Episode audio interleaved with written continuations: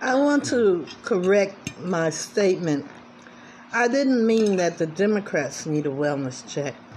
I meant to say the Republicans need a wellness check.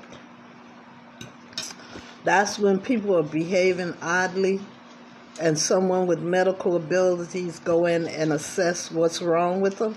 That's what the Republicans need. So please forgive me. I didn't mean Democrats need a wellness check. I meant Republicans.